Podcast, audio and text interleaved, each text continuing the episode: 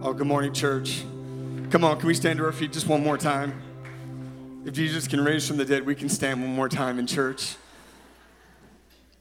The Bible says that He desires everywhere that people lift up holy hands. It's not a Pentecostal thing, it's not a Baptist thing, it's not a Halifax thing, it's not a Dartmouth thing, it's a Bible thing. It says one hand without wrath and one hand without doubt. And today, with no doubt in our heart, no emotion controlling us. Can we lift, if you're able to, lift both hands say, let's pray. Father, we thank you for this morning. God, we thank you for the church. We thank you for our city. We thank you that you are alive and well. And contrary to popular belief, the church is alive and well. Today we lift up the name of Jesus Christ. Father, we lift up every church in this city that lifts up your name. And we pray they be healthy, that they be influencing, that they be growing and full of grace. Father, we bless them. Now, Father, I pray for each one on the sound of our voice. God, would, we, would you be big in our lives? Would you be alive in our hearts? In the name of Jesus Christ. And someone said, Come on, can you hug somebody as you grab a seat today? Hug somebody, high five somebody.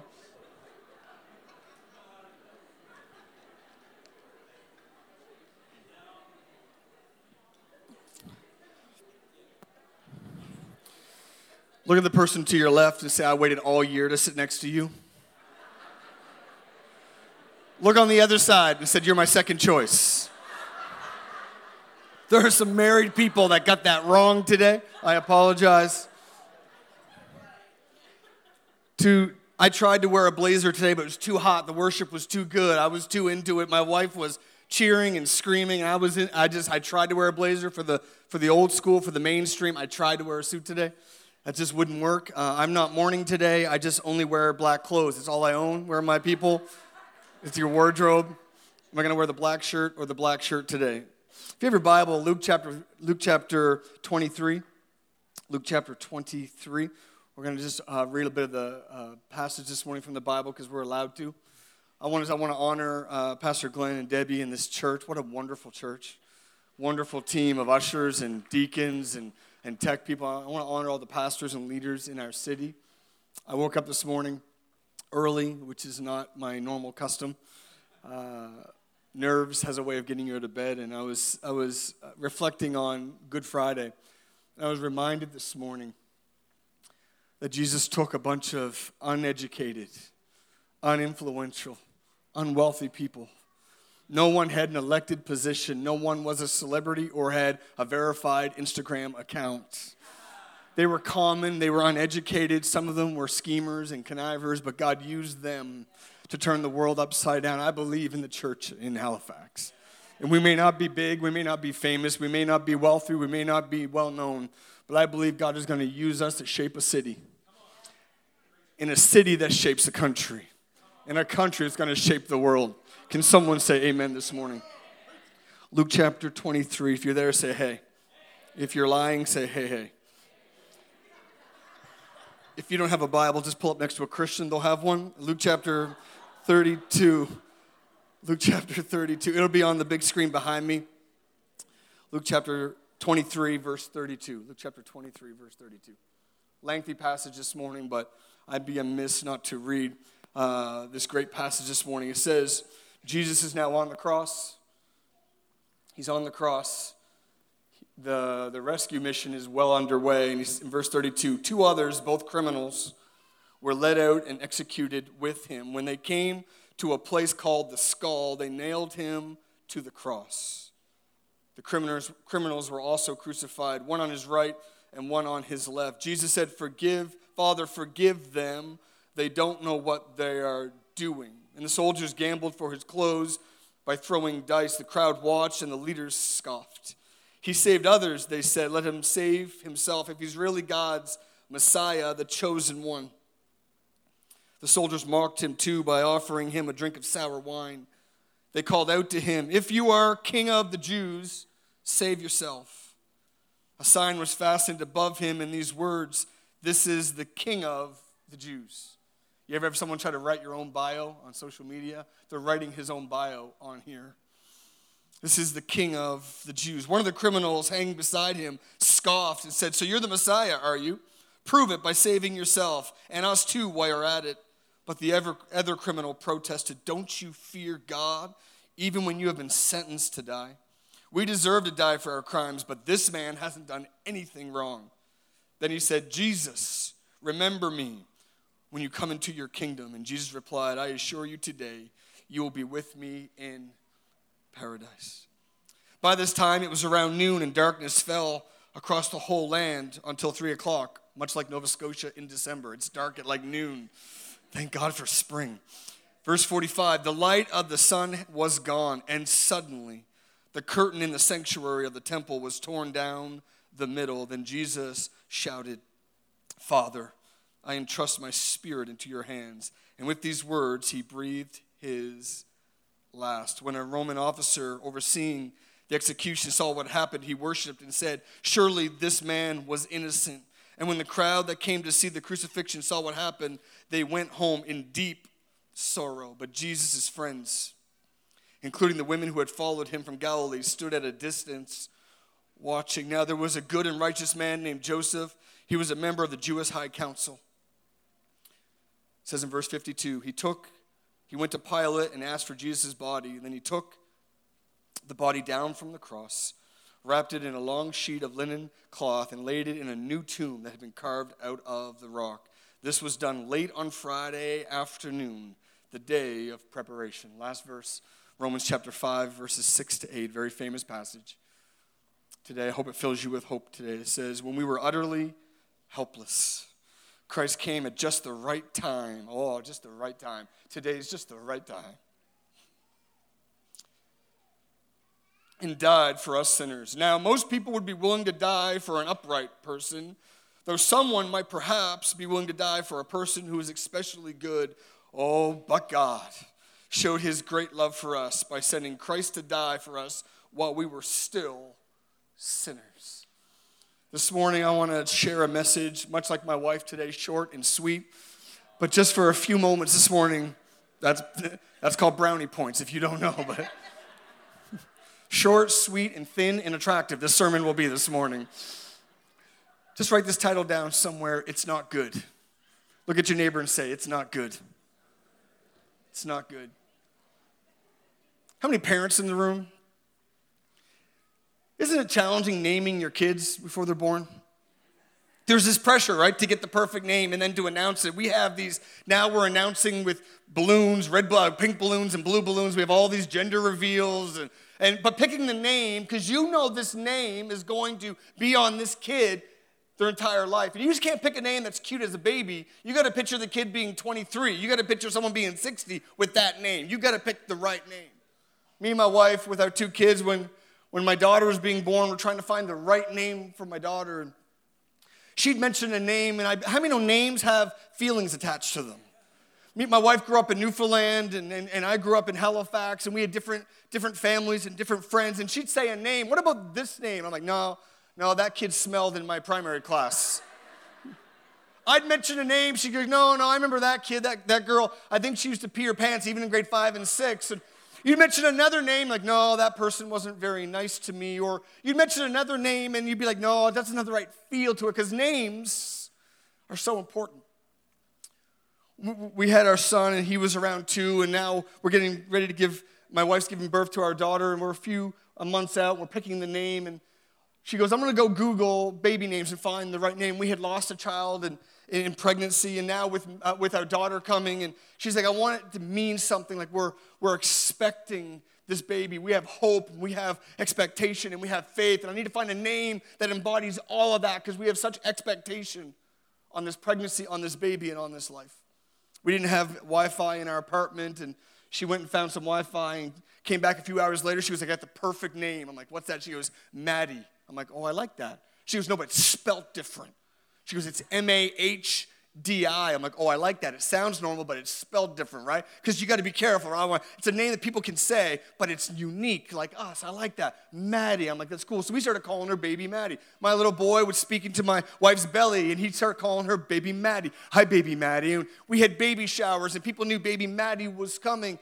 Two weeks before baby Maddie arrived, the expect, it means the expectant one. It means we're expecting Maddie to come. We're expect, the guy like that. It means expecting. You're expecting, I'm expecting, you're expecting a lot of pain, but I'm expecting I'm expecting this baby and it's gonna be awesome. And two weeks before Maddie was born, I'm reading my favorite magazine, Time Magazine, and I'm reading about the Iraqi Islamic Mahdi Army. M A H D I. I was like, hey, babe, where'd you get that name from? She's like, a website. I'm like, I will be right back. I drove down to find some internet. I'm Googling, and apparently the MAHDI, the Mahdi, is, is, is, is, in the Muslim faith. They believe the Mahdi will come seven years and rule and then usher in the end of the world. They're expecting him to come and help transition to the end of the world. I said, babe, we have a problem with that name. We cannot give birth to the Islamic person that's going to usher in the end of the world. Names. So I got to fix this. So I, I, started Googling names and I found Matthew, the feminine version of Matthew, M A T T I E, which means a gift of God. And you kind of expect to get a gift. Gifts are expected. I'm like, baby, we're going to call him her Maddie. No one knew the difference. They just, baby Maddie's coming. M A T T I E. Names are important. We almost gave birth to the Islamic Messiah, but thank God. I'm a pastor. This would not go over well. I knew there was something about that church, you know, like. I have a problem with the name Good Friday. I don't think it does it justice. See, coffee's good. Those hot dogs at Costco are so good. Long weekends are good. Every Ed Sheeran song ever is really good. But what happened today is beyond good. Good doesn't justify or even, uh, even come close to describing what we're celebrating today. Where heaven kissed the earth when God forgave our sins, when He crossed the chasm of our sin and our shame and stretched His arms and died for me and you. That is beyond good today, my friends. That's great news. It's not Good Friday, it's Great Friday. We have great news today. What we're celebrating is more than good, it's great. It's great that God came to us. See, every other religion has man trying to get to heaven. Every, every religion has man trying to get to God. You've got to earn it. You've got to pay enough. You've got to be good enough. You've got to get there enough. You've got to sing enough and give enough and, and live a certain way. And every religion is man trying to get to heaven, but our God and our heaven came to us. It's not good news, it's great news. Jesus came and sat down with us and invested and invited us. Oh, Jesus used a cross and a table to change the world. A cross for our sins and a table of invitation to journey together. My friends, it's more than just good news, it's great news that heaven came to us today. My friends, if you're trying to earn it today, if you're trying to be good enough today, if you came here in attempts to please God today, I got great news for you today. Heaven came to us. We're not waiting for heaven. Heaven came to us. That's great news today. Stop, stop striving to make it happen and celebrate He made it happen. My friends, it's not good. It's great news. It's great news that Jesus paid it all. That's what we celebrate this weekend. There was this old song I grew up with. Maybe you know it. I had a debt. Where my old school at? I had a debt I could not pay. He paid a debt he did not owe. I needed someone to wash my sins away. My friend, I got news for you today. Jesus didn't consolidate our debts at a high interest rate. He didn't make reasonable payments that we could pay every Sunday and every Monday, and hopefully in 30 or 40 or 70 years, we could pay it off. He didn't consolidate our debts, He paid our debts. Jesus freed us from our sin. It's great news today. I like watching movies. I'm a movie. I remember movie people. The rest of you are liars. Okay. My son's 15, just turned 15. I'm introducing him to the classics. I'm like, I got a movie you need to watch. He's like, please don't be too old. Nothing before 2008. I'm like, come on, you're killing me. He's like, do the phones have cords on the wall? I'm like, they might. All right. The classics like Bravehearts. That got a bigger amen than Jesus this morning. Both brought freedom, amen. We just watched Gladiator this week. What we do will echo through eternity. I like movies where there's hostages and ransoms. They're always the best ones. Uh, Pastor Glenn's favorite movie is Miss Congeniality. I love that. And some of us, some of us, some of us I like, I like the ransom movies. My favorite movies are when, when someone kidnaps somebody and then you know there's going to be a price to pay. Every ransom movie is the exact same, isn't it? The bad guys always wear black leather. They never wear pastels, right? And they kidnap somebody, a wife, a kid, and they kidnap somebody of value and they take them, and then there's gonna be a drop zone, right? They're gonna meet and they send a ransom note and they said, bring this much money or bring this microchip or bring this gold and meet us at this drop point and we're gonna do an exchange. Have you noticed they're always wearing black? They're never at Starbucks. The drop zone is never Starbucks. You know, they're never ordering a mocha frappuccino with soy, no whip, you know, in a salmon cardigan. You know, just meet me in the corner. No, it's always this dark alley in black clothes and this exchange. And you know how it happens, right? They, they meet in this dark alley and they flick their headlights, and the father or the husband gets out of the car, and his son's at the other end. And they said, Do you have the money? He's like, Do you have my son? And he throws the money, and the kid runs in slow motion in the exchange. And then, of course, the rock comes out and shoots everybody. My friends, I got news for you today. Sin took us hostage. And the devil made a call. And he called heaven and said, I have your kids. I have your loved ones, but our Father in His love did not take money or gold and put it into a briefcase or a duffel bag. He took His Son and put Him in a case of flesh. And the drop zone was not an alley or a back road, it was on a hill called Golgotha. And on the hill of Calvary, Jesus became the ransom for our sins. We have good news today. He paid it all. He paid it all. The symbol of Christianity is the cross, not a scale. He's not weighing us out, seeing if we can pay what we can pay. It's a cross of freedom. He stretched his arms and gave it all and became the ransom for our sin. Today we wear crosses, not scales. Measuring our debt and our payment, we have great news today. It's not good, it's amazing grace on this great Friday. It's great that our current state doesn't determine our future reality. That's the great news today. You need to hear me from the back to the front. It's great news today that our, that our current state doesn't determine our future reality. Growing up, going to school, maybe you had the same kind of school I had. We did the same project every spring. We'd go and get a cup of dirt and put a bean in it. Anybody ever do this in school? Because we had no money as a school board, right? That was the big project. We'd go get a cup and we'd draw on it your favorite hockey team or you put your favorite cartoon. I was great at drawing Garfield. I put Garfield on mine. And I remember in the 80s being in elementary school and we'd all do this. Every class would do this and you'd take a cup, you'd fill it with some dirt, some planting soil, and then you put a seed, a bean in. How many did this? How many know I'm talking about? And then you take it to the windowsill of your school and you'd put it up on the windowsill and you'd set it just right. And the teacher would say, We're to do an experiment, just leave it there. Every day we're to water it just a little bit. We're to rotate it in the sun just a little bit, and we're to see what's to happen. Man, it, it always was the same thing. The guys wouldn't listen. I'd go over the next day and look, nothing in the cup. Come back the next day, I'd run over to the window all excited. This is gonna be day, there's gonna be a tree in the window. I'd look in, nothing. All my buddies were looking at theirs. By the third day, we're starting to dig it up. I don't think anything's happening. We'd pull the cup out, we'd take it back to our desk, and we'd just start, nope, nothing happening. And, but the girls always listened. That's why they run the world, right? And I am the head of my home, but my, ne- my wife is the neck that turns the head. Come on, somebody. And the girls would just water it, and they'd spin it just right, and they wouldn't touch it, and they wouldn't dig it up. They just leave it on the windowsill, but the guys would dig it up. The guys would get new dirt. My bean's not working, and they'd go get another bean. And then after about a week, we'd forget about it, we'd lose attention, and we'd stop watering it, and we'd stop looking at it.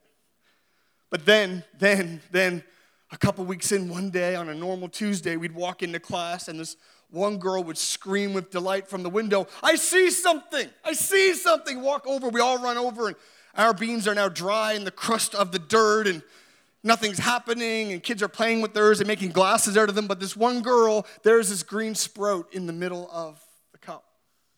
My friends, I'm reminded that day with that experiment is the same with life, that there's a difference between being buried and being planted. This is the hope we celebrate today. This is the foundation of our faith is that there's a difference between buried and being planted. Planted looks similar to being buried.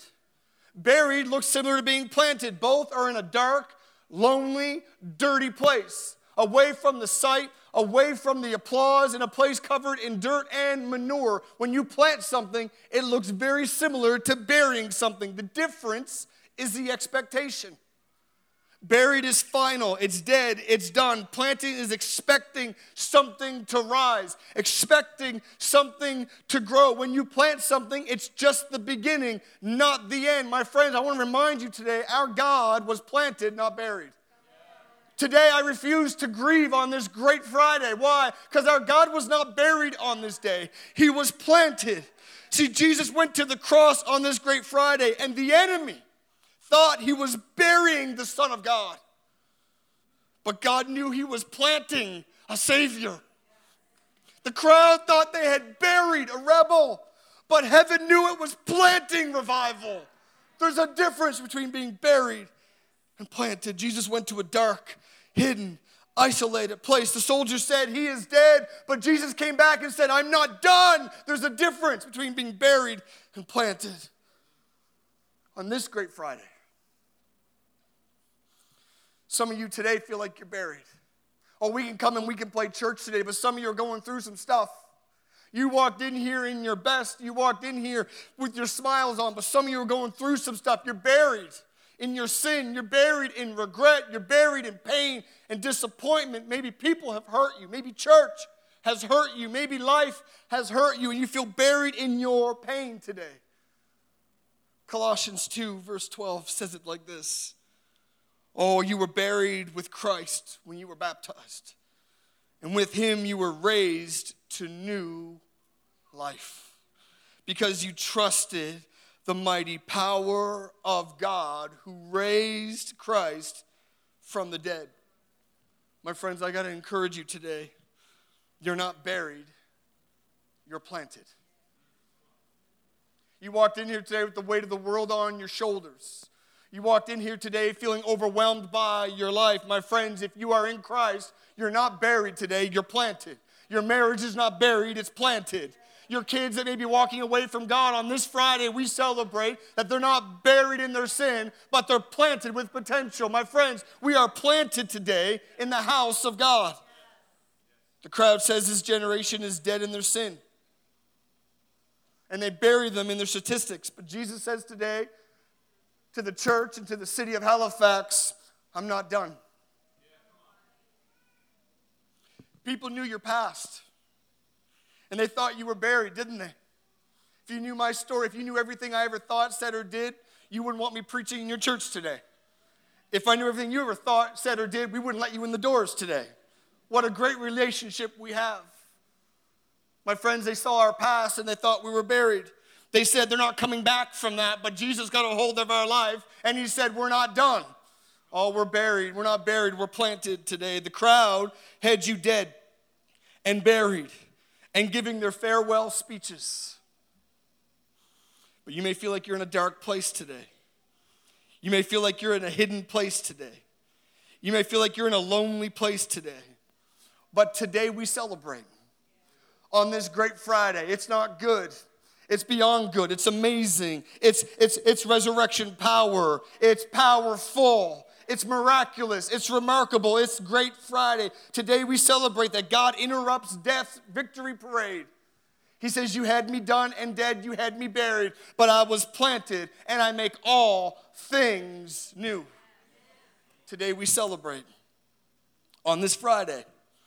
It's more than okay it's more than good.